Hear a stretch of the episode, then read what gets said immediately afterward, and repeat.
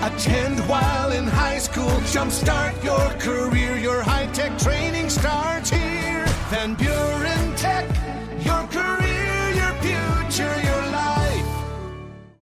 Paul Layendecker with That's Just Good News. About a week ago, a woman from Floyd County, Kentucky enjoyed two huge life changing moments in one day.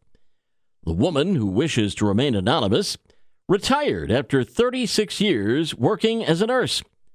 And on her retirement day, she bought a winning scratch off lottery ticket worth $200,000. The lottery windfall was a great way to start retirement, and it also made her feel better about her decision. As she explained, it was unbelievable. I had just retired that day. I saw this as a sign it was meant to be for me to quit working. And that's just good news. Have some good news to share?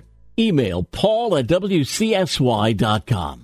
and find podcasts of That's Just Good News on our social media, great podcasting outlets, and at wcsy.com.